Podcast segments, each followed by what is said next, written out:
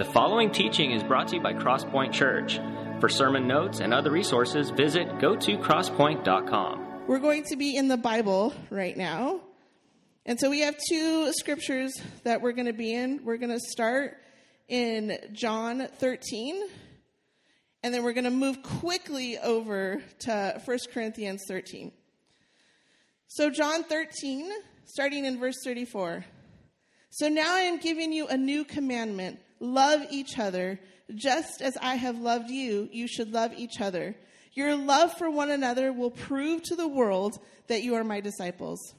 And then just flipping over a few more pages in 1 Corinthians 13.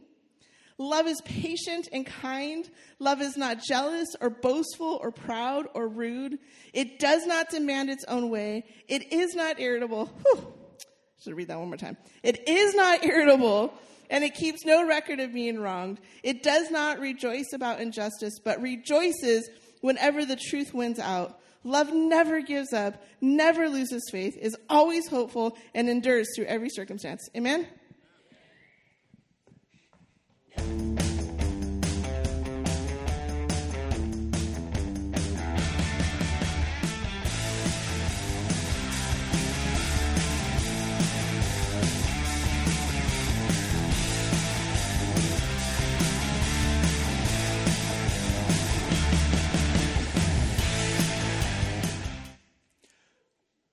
Okay, so seriously, listen up.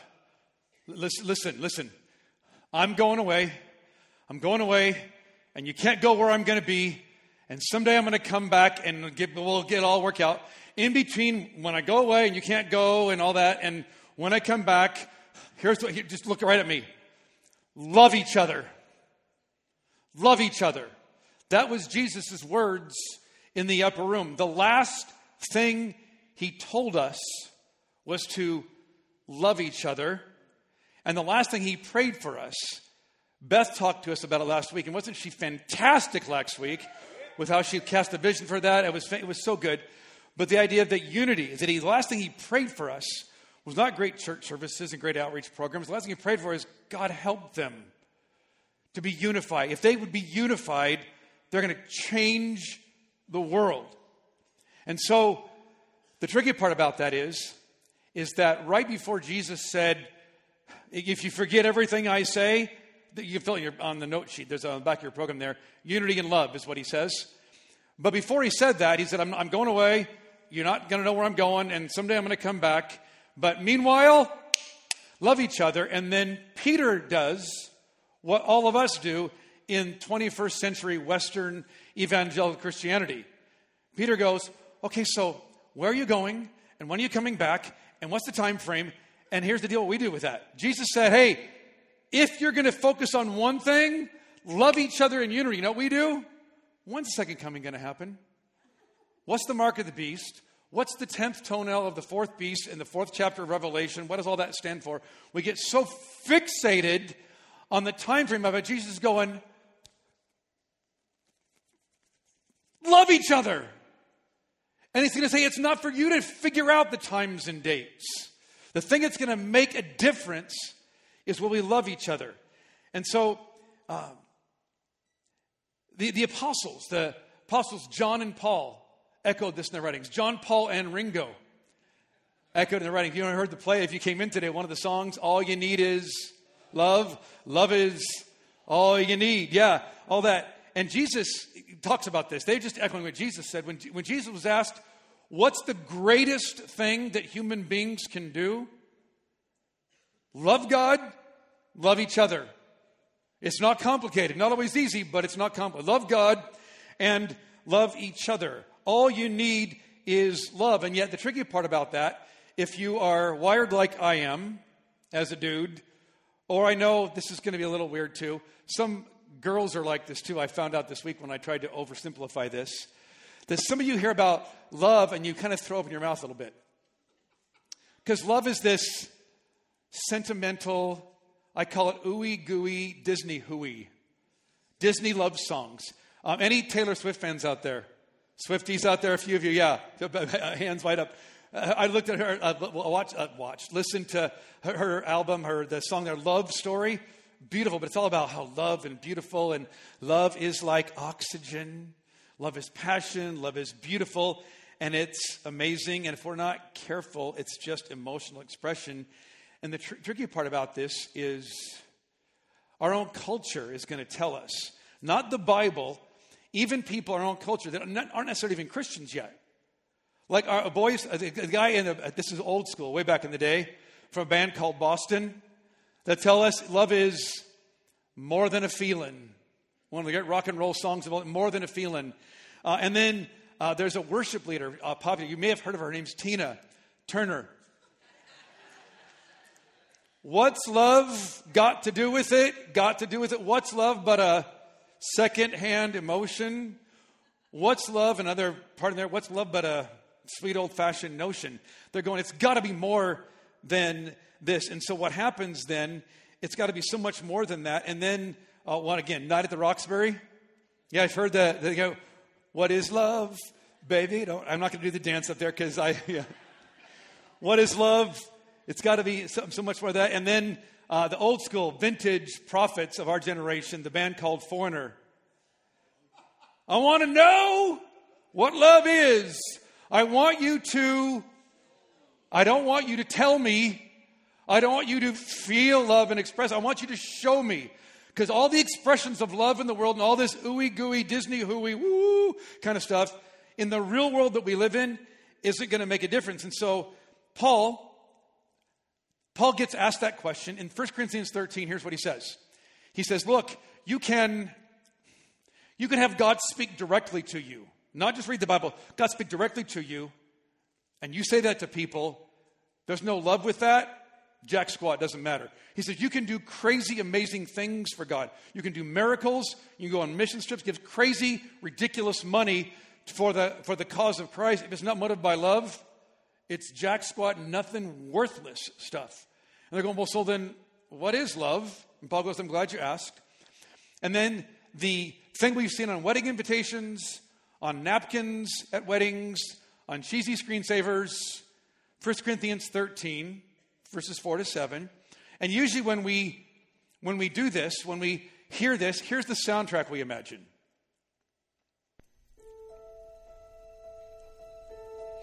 Okay, a moment here. Love is patient and kind.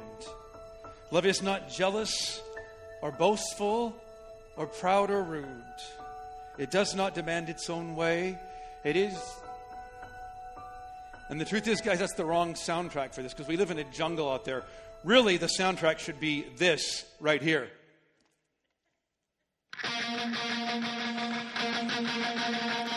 Love is patient and kind. Love is not jealous or boastful or proud or rude. It does not demand its own way. It is not irritable and it keeps no record of being wrong. It does not rejoice about injustice, but rejoices whenever the truth wins out. Love never gives up, never loses faith, is always hopeful, and endures through every circumstance. Bam! It's a jungle out there. Tech team, thank you for that. Kaylee and the tech team back there put that all together. And so when Paul gets to here describing love, we have so over sentimentalized 1 Corinthians 13 as ooey gooey Disney hooey kind of stuff. Oh, love is patient and kind, and I just want to cry. Yeah. He's talking about real life stuff. He's going to say, the, the first thing you could get on, write these down on your note sheet today if you want. The first characteristic he lists there is love is patient and kind. You know why he starts out with love is patient and kind? Because there's all kinds of people around you that make you impatient and unkind.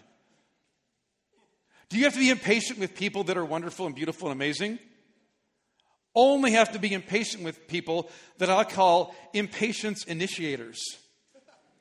The people that I'm around that just bug, frustrate me, and ah, they're impatient. So Paul starts off saying, hey, before we get to love never fails, and the greatest of these is love, he's going to tell us, hey, the patience, patience and kindness. It also, he also talks about in those verses that love is, write this down, not irritable. You know why he says love is not irritable? Because you're irritating. And I'm irritating. And so as we do this today, we're going to do a quick little fun little interactive exercise here in a bit. Uh, my number will be on the screen. It's also, I think, on the program. Right now, I want you to think about things that irritate you. I'm not talking about trauma and abuse. I'm just like irritating things that people do. People in your family, people in the workplace, people around wherever. And text me those things right now. And we're going to take some time to look at those irritating things and see how we respond in love, even when you've done it again. In Colossians 3:13 and Ephesians 4:2, I would encourage you to memorize those verses, to look them up, put them on placards, say, take a screenshot of it and save it on your phone. He's going to tell us there we need to bear with one another in love. The, the old school Bible says, put up with each other. Look, at me again. Do you have to put up with people that are nice to you? I don't put up with those people. People that are nice, but the reason have to bear with one another is people are going to be a bear sometimes. He's going to tell us make allowance for each other's faults.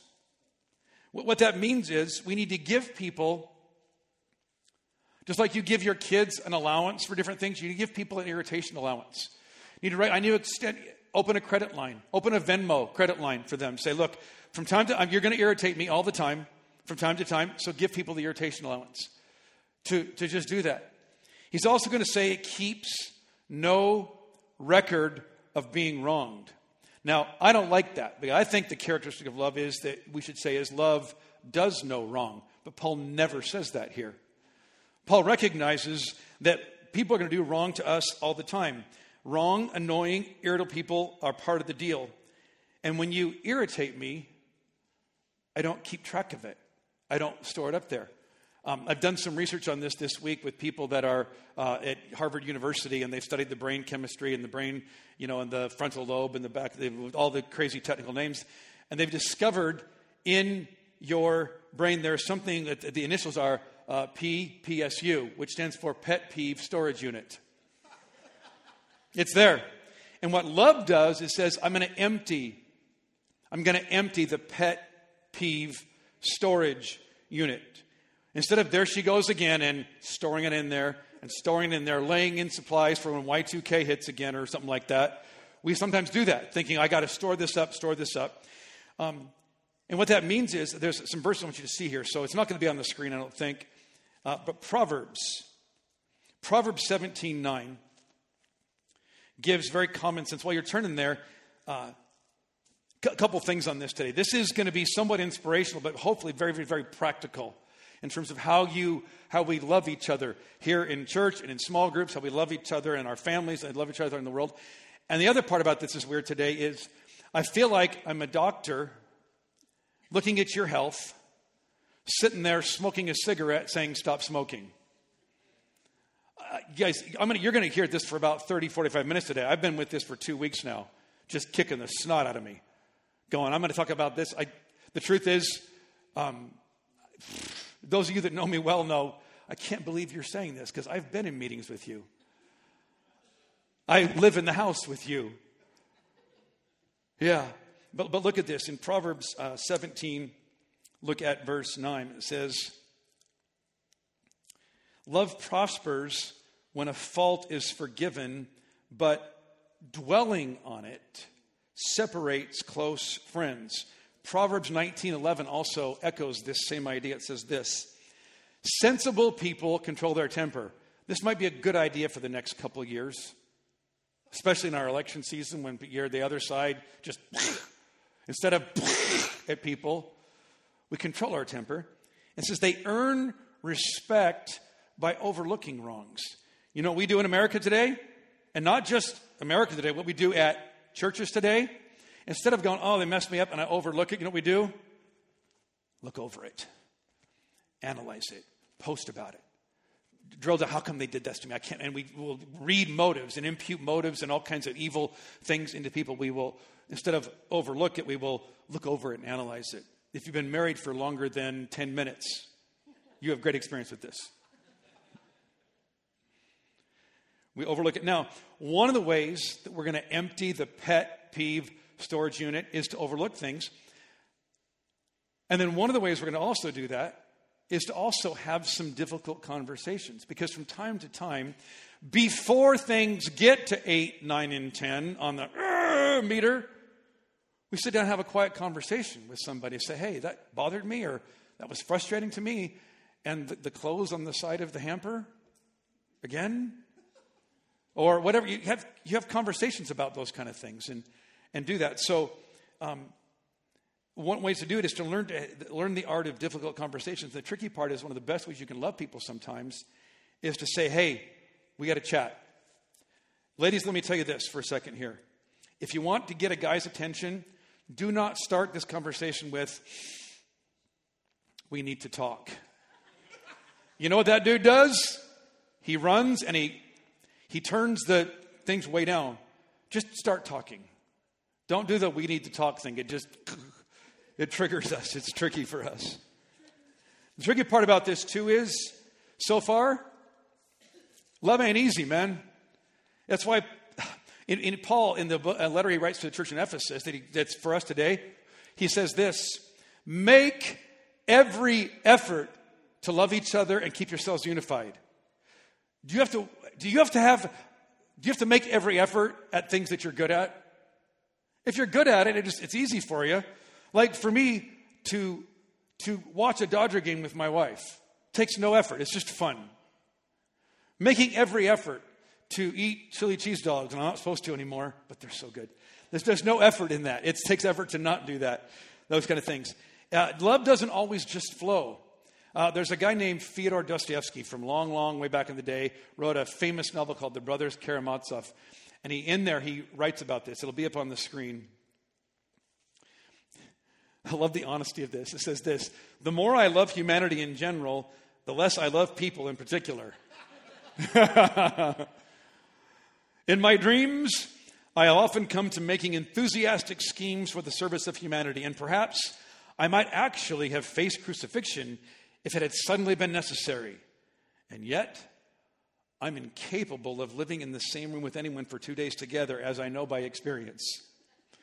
As soon as anyone is near me, his personality disturbs my self complacency and restricts my freedom. In 24 hours, I begin to hate the best of men. One, because he's too long over his dinner, and another, because he has a cold, keeps on blowing his nose. I become hostile to people the moment they become close to me. The more I detest humans individually, the more ardent becomes my love for humanity. Guys, it's very easy for us as Christians to go, yeah, let's love each other. We're supposed to love, love, love. And then you and her. Real love, it takes work. Uh, it's also going to tell us here that love is not jealous, boastful, proud, or rude. You know what that is today? An acronym for social media in America. Jealous, boastful, proud, or rude. Write it, write it down this way uh, love is not insecure. See, people that are wildly insecure are jealous when they see somebody better than them. And so when they see somebody better than them, better looking, better health, better money, better kids, better, better whatever, we'll kind of resent that and kind of uh, uh, jealously try to pull them down to our level. Or when you know you're pretty good at some stuff, if you're not careful, instead of going, God, what a blessing this is that God gave you, and have humility, it's like, look at me. Look at me. Look, look. Those of you that have great kids right now, you're the worst at this. You, you got lucky, pal. It wasn't because you're a great parent, because I know you're a disaster. And instead of going, well, if everybody parented the way I did parenting, da, da, da, look how awesome I am. Ah. So it's not insecure. Uh, and also, it's going to tell us here that love doesn't demand its own way. R- write this down. It yields to other people, yields doesn't demand its own way in Philippians. We're here in Corinthians. It's a few pages to the right in your Bible. Go to the book of Philippians here with me. Philippians chapter 2. And Paul echoes this thought in different ways. What's crazy about Paul as he writes letters to churches, he does theology work with them all the time. You know he does most of his time doing? Each other kind of stuff. Because the truth is, how we treat each other is, well, we're going to get to that in a second. I don't want to. Philippians 2 2, he says, Make me truly happy by agreeing with wholeheartedly with each other, loving one another, and working together with one mind and purpose. Don't be selfish. Don't try to impress others, jealous, boastful, proud, rude kind of stuff. Be humble, and here's the line here mark it in your Bible thinking of others as, I hate that. I can think of others as less than me. That's easy to do. I think I'm being a good Christian. I think of others as equal to me. Paul says, no, no, there's a whole different ethic. There's the way of Jesus flips this whole thing around and says, think of other people as better than I am. And the tricky part about that is people think, oh, that's weak, low self esteem. If you treat everybody better than you, you're just being trod down and all that kind of thing. Um, it's completely countercultural. You, uh, the, the, we call it the plausibility structure of the world that we live in right now, is all about stand up for yourself. Self image, self esteem. You're beautiful, you're hot, you're amazing, and doggone everybody likes you. And there's probably some good, healthy things about that, so we don't get trampled down. But treating everybody else better than yourself, not treating people that are peers and people that are better than you, but treating everybody, which even means that irritable, annoying person. You go, that's crazy, Paul. How do you do that? And you think, well, I would have to just lower myself and just think I'm nothing. And then he doesn't say, call yourself nothing. What he's going to say is to follow the example of Jesus in Philippians 2 6, where he says, hey, do all these things. And then in Philippians 2, verse 5, he says, you must have the same attitude that Christ Jesus had. He doesn't say, don't look at me, Paul, like, like I can, got this figured out. He says, though he was God. Quick question for you. Jesus of Nazareth, who is a human being, fully human and fully God, whenever Jesus walks into a room, is anyone greater than him in that room? Nobody's greater than him in that room. Flip over here to John 13. In John 13, this is on the night before uh, he's going to be betrayed. He's going to be betrayed, betrayed crucified. Is, is coming for him. He's there in a room with his disciples. And because it's a covert ops kind of thing, because the word is out, go find that guy, go kill him, go wipe him out, they do a quiet thing, and they don't have a servant that would be normally in a gathering like this that does the foot washing thing. It was just kind of a part of the culture there. They, they couldn't let the word get out about this. And everybody in that room's going, Okay, who's number 13 on the list? Because you know number 13 is? They get to be the one that wash people's feet. There's Jesus' 12 disciples, keep in mind here, with Judas Iscariot is in the room with him. Verse 2 It was time for supper, and the devil had already prompted Judas, son of Simon Iscariot, to betray Jesus. Jesus, catch this, knew that the Father, that God had given him authority over everything. Not over, over everything, and not over just the planet, over the universe. And that he'd come from God and return to God. And knowing that he was, look at this for you and me practically, knowing that he was at the top of the org chart, knowing not just in some org chart, but knowing absolutely I'm the greatest one here he treated everybody else as better than himself, even the one who would betray him, and was going to hell for doing that and wash their feet. Jesus didn't just tell them that he loved them. This is helpful for you and me because it's easy for us to treat people that are better than us when they're when they're better than us. And in every room, and, and I'm, maybe I'm the only one that does this. uh, maybe you just intuitively do this. And maybe you've never done this. You're maybe a far better Christian than I am. You should be up here preaching this message today. But in every social situation you walk into, there are people in that room, you know, oh, they're, they're better than me for whatever reason, whatever the thing. They're just, they got, I respect them, look up to them. And there's people that are, okay, they're kind of my peers. And nobody's going to admit this at church, but in every single situation in our culture, there are people that are less than you, that you're better than they are. And nobody's going to admit that. I'm just telling you, if you're not admitting that, you have a problem with lying or self awareness. Every situation we walk into, there are people that we are better than. And Jesus says, hey, treat everybody else as better than yourself. Now, here's where we're going to have to take some time with this talk. That, that little list you made here, did you guys text me yet? Oh, gosh. you guys are annoyed about a lot of things. so here we go overlooking doing the right thing. Here we go for all you Padre fans. Irritating when the Padres have a runner on second with no outs and can't move runner to third. people that make assumptions, people who ch- chomp their food, chomp their gum, talk with food in their mouth. When they ghost or delete you. When my husband makes the face. People who won't shut up, just want to hear themselves talk and don't want to hear you. Incompetence. When they have meetings that could have just been an email. People that drive down a hill at the speed limit or faster, but only go 55 up a hill. Wow. Rolling my eyes as my wife, here's the guy that about the face here. Here's the guy that wrote about his thing. Rolling my eyes. Oh, shoot. Here it is. Rolling my eyes, as my wife likes to tell me, is that I'm making the face, whatever that means. people don't follow through when people walk slow.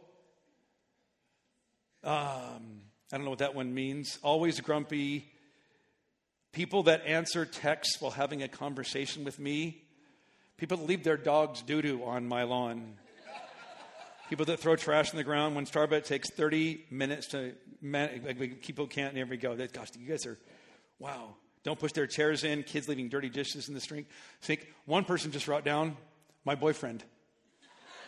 Sorry if he's here today. Sorry, dude, if you're here today, you got some work. For me, in my life, um, one of the things that I have not learned yet to do, I've been married now for 28 years, and my wife will tell you this one of the things that's the most annoying, frustrating things about me is that in 28 years, I have not learned how to shut a kitchen cupboard when I go in there. I get something out and just take it out, and I just forget. I do do it all the time. And it's, you think after 28 years, shouldn't I get that by now? Yeah. Of course, I always tell her they have this thing in America called a, a light switch. When you leave a room, you can turn it off. But, you know, that's a different one. Thing we all have stuff like that. Now, imagine those are things, pet peeve, annoyances, that kind of thing. Now, here's what I want you to t- take some time with me to do right now. Think about a person who would be like kind of like a hero of yours and not let's take jesus off the table for a second here because you're at church and everybody's going to go jesus is always the right answer to that question for a second here just people in our culture whether it's a celebrity whether it's a movie star whether it's a musician whether it's an athlete Maybe even like a Christian leader you really look up to for some reason. You really look up to that person. A person, here, here's how you know they're a hero. Go, man, how awesome would it be if I could invite that, that person over to my house? Or over to like go get a VRBO somewhere, like so a really crazy nice house, get expensive house out there, and invite them over and we could have dinner together and not the big celebrity thing with all the paparazzi, just and we could just talk. Who would that person be for you? C.S. Lewis? Who? Bill Robertson? Phil Robertson, okay? Kershaw. Billy Graham. Billy Graham. My grandma. Yeah, just think in your mind, get who that person is. For me, who that person would be, I have two people. Those of you that have been here for longer than five minutes know that my favorite band of all time is U2. I love those guys. Love what they stand for, love their music. So for me, if I could get sit down with Bono sometime, and just have a quiet conversation and just talk about his faith and their journey. And then for me, also another guy that I really respect and look up to. You mentioned Billy Graham, uh, a guy for me in, in, our generation that I really look up to in terms of Christian leader that I really like, almost idolize is a guy named Tim Keller. He's written all kinds of books. He recently just passed away. But I just so imagine now. Tim Keller, I get no, I get Tim Keller and Bono in my house together and not in my house because my house is just a generic, but like, like a really nice house. I rent something out, get a bunch of money, and they're over in there, and they come in, we sit down and have dinner, and then Tim or Bono get up from the table because we're on first names basis now. And they walk over and they open the cupboard and take something out. No, no, not the cupboard because that's a different one. What if they they go into the hallway to use the bathroom, turn the light on, use the bathroom, and then they leave the lights on and they come back and sit back down? Freaking Bono, what do you think, man? Have you not learned like there's a light switch thing you could do here? Now you're going, I would never do that, right? Because that person's a hero of mine. Here's what, here's what it means to treat everybody better than yourself treat everybody like they're your hero when it comes to annoyances and frustrations and difficult things out there. If we could do that. Now, again, I'm not telling you this is going to be easy. This is not easy, but if you could keep that in your mind today as we start groups and th- stuff like that this year, treat everybody better than, than me. Um, and then I love here at the end of 1 Corinthians 13, in the middle, these little verses we read here just a second ago, it's going to tell us here.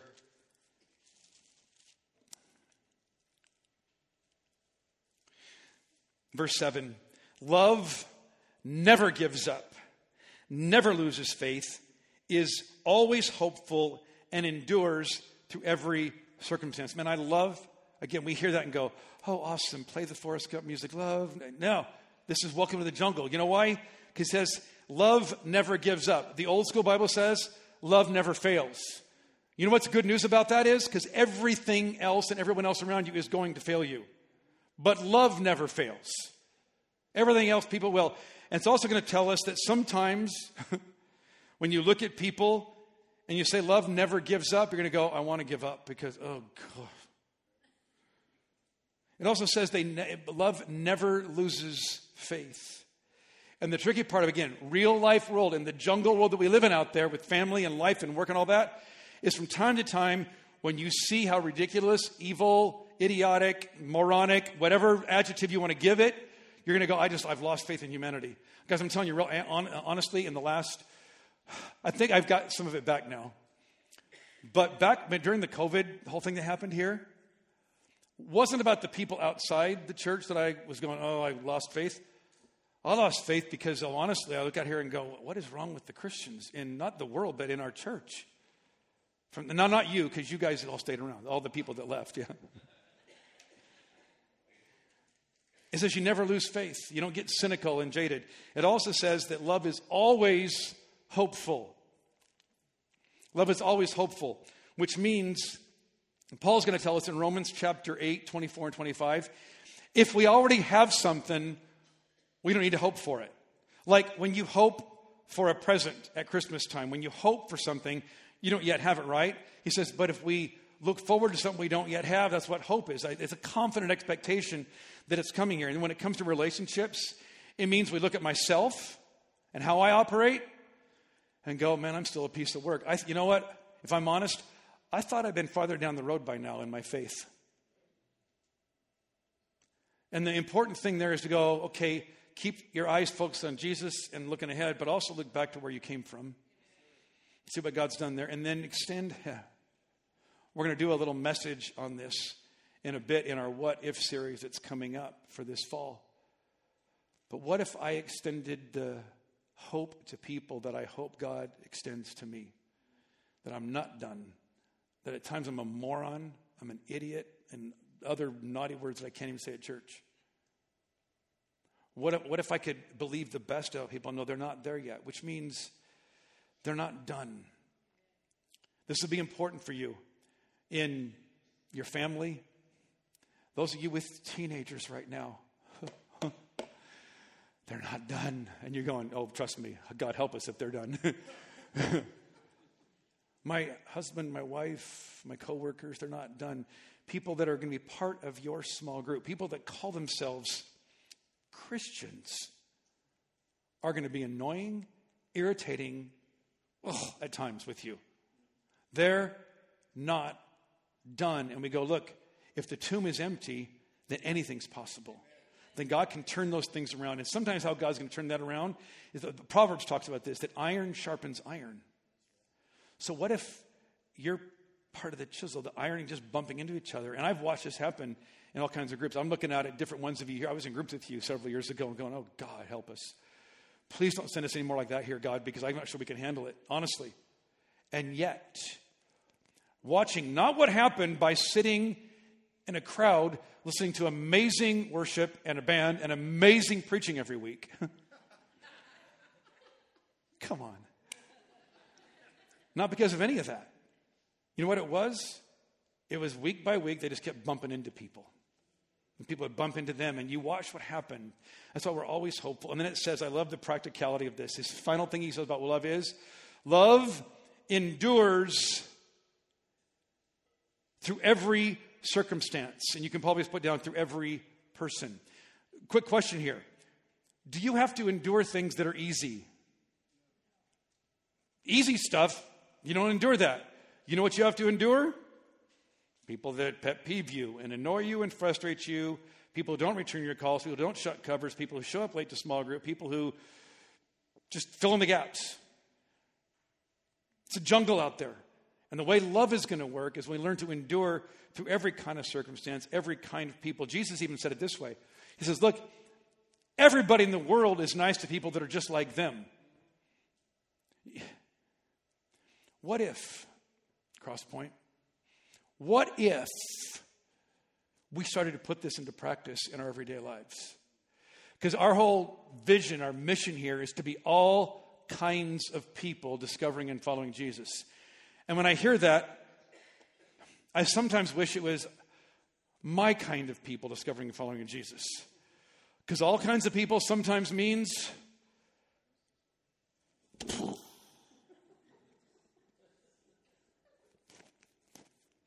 means all kinds. means all kinds of people. And so what if what if we could live this out? In our everyday relationships in the jungle that's out there. Guys, this is why we talk about here in the, your program today. There's the, the small group catalog. Beth just talked to you about it. Is we want everybody in here to get in a small group because the people, you, the, your, your, your growth is not going to happen here sitting in a church service in blue chairs in rows. Growth is going to happen in your life. The people you surround yourself with will make the biggest difference in your life for good or for bad. You show me your friends, not your acquaintances. Acquaintances all happens here. Friends happen when you sit down with people and you take time here to be in groups together, and they're transformational when we do that. So, uh, Rebecca Robinson, our children's ministry pastor here, we were talking about this the idea that relationships are kind of like, like an environment that you create, healthy relationships where stuff happens in there that doesn't happen until we come together uh, for focused amounts of time. Uh, and also for those of you that are newer to our church. Because see, here we hear talk about small groups are here, yahoo, amazing. You're going. So what you're saying here, Steve, is you want me, I don't know four people here yet, and you want me to go to somebody else's house I don't know, with other people I don't know, and go every week and do that? And I'm telling you, absolutely yes. It's going to be a challenge. It'll be a difficult, but here's what I'm saying here. When we're doing this, here's what small groups are. Small groups are not deep level, oh my gosh, we're going to open up everything and share our most deep personal sins. And Bible study, it's going to be in depth, inductive Bible study and parsing the Greek and the Hebrew tense, all that stuff. You know what small groups are? Imagine this is a pool right here. You guys out there in the deep end, these are the steps. You know what all small groups are? Just get in the water. And sometimes it might be just sit on the edge and put your feet in the water. Get in a group. And I, I get, I, I don't want to tell you that every group you're going to be in is going to be awesome and amazing because I've been in some groups sometimes. Some of you have been in groups sometimes. And you know that sometimes I was in a group like, eh, it didn't really work for me. That's okay. You had a bad experience at a restaurant, right, right once. Did you stop going out to eat? You just went to a different restaurant. Just go to a different, different one. And, and the tricky part about this, too, is um, when I got married, because love is blind, I told my wife, because she loves to dance, that I would learn how to dance. Keep in mind, uh, I, am Baptist. And my feet stopped talking to my brain at about two years old. Because we didn't move, you know, that was all, we just didn't dance. We had banquets for our Christian school. We never danced, any of that kind of stuff. Yeah, it was, it was kind of weird and funky. But I, okay, I want to learn how to dance. And when I first learned how to dance, you know what it was? It wasn't like just turn the music on and just go. It was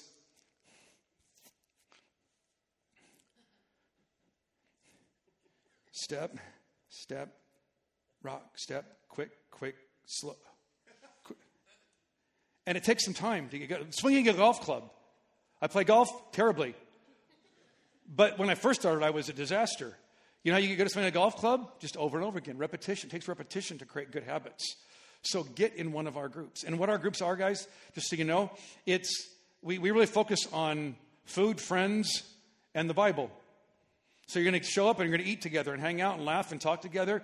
Uh, on the inside of your program, you'll see this thing called Intersect. It's a few follow up questions that are the framework for just having some time to dig deeper into this and go, okay, how does what, what Steve talked to us about, or Beth, or Justin, whoever talked to us about, how does that intersect with everyday lives? What are the questions I have? What didn't I understand? What was weird about that to me? You get a chance to do that there, and then we kind of share what's going on in our lives, and people pray for each other.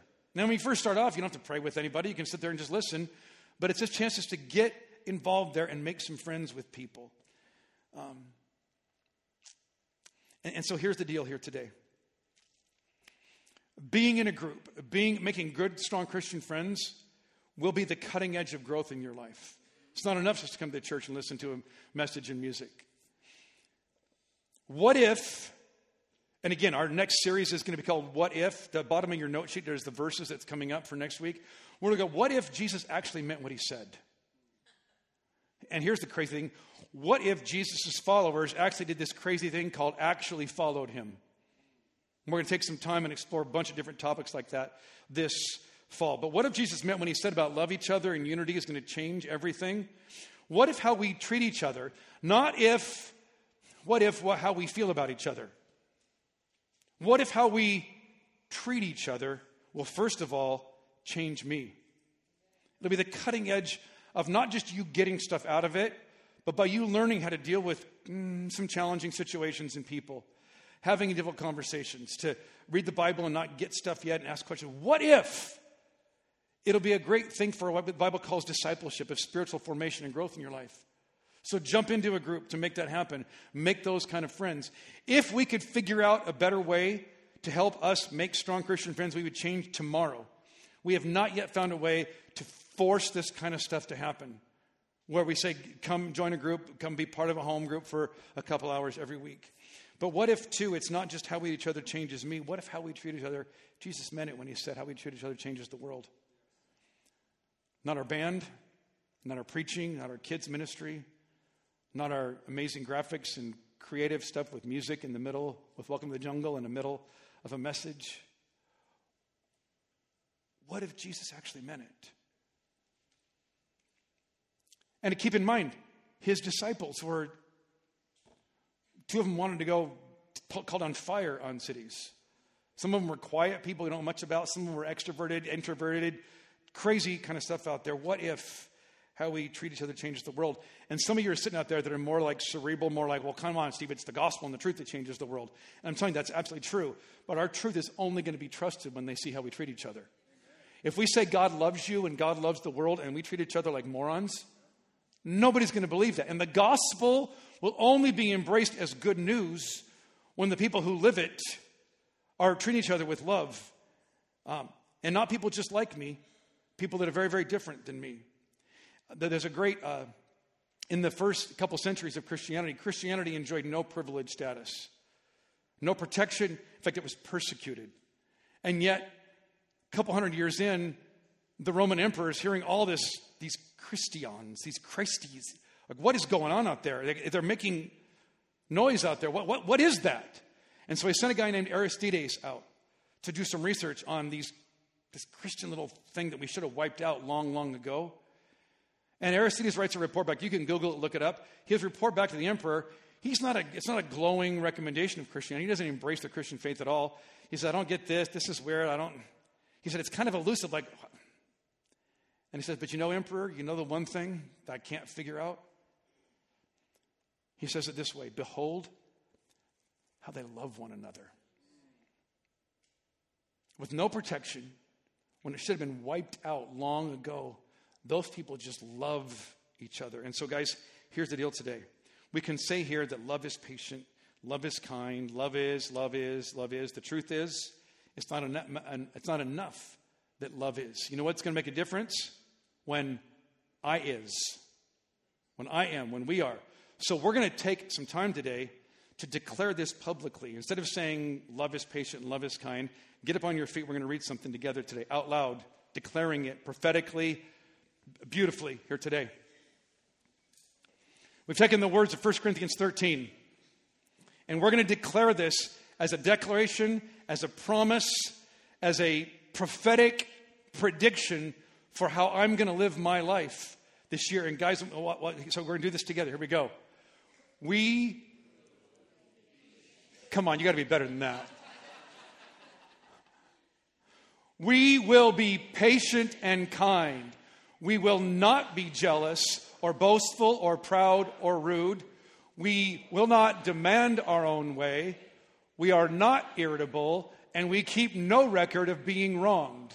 We do not rejoice about injustice, but rejoice whenever the truth wins out. Let's go.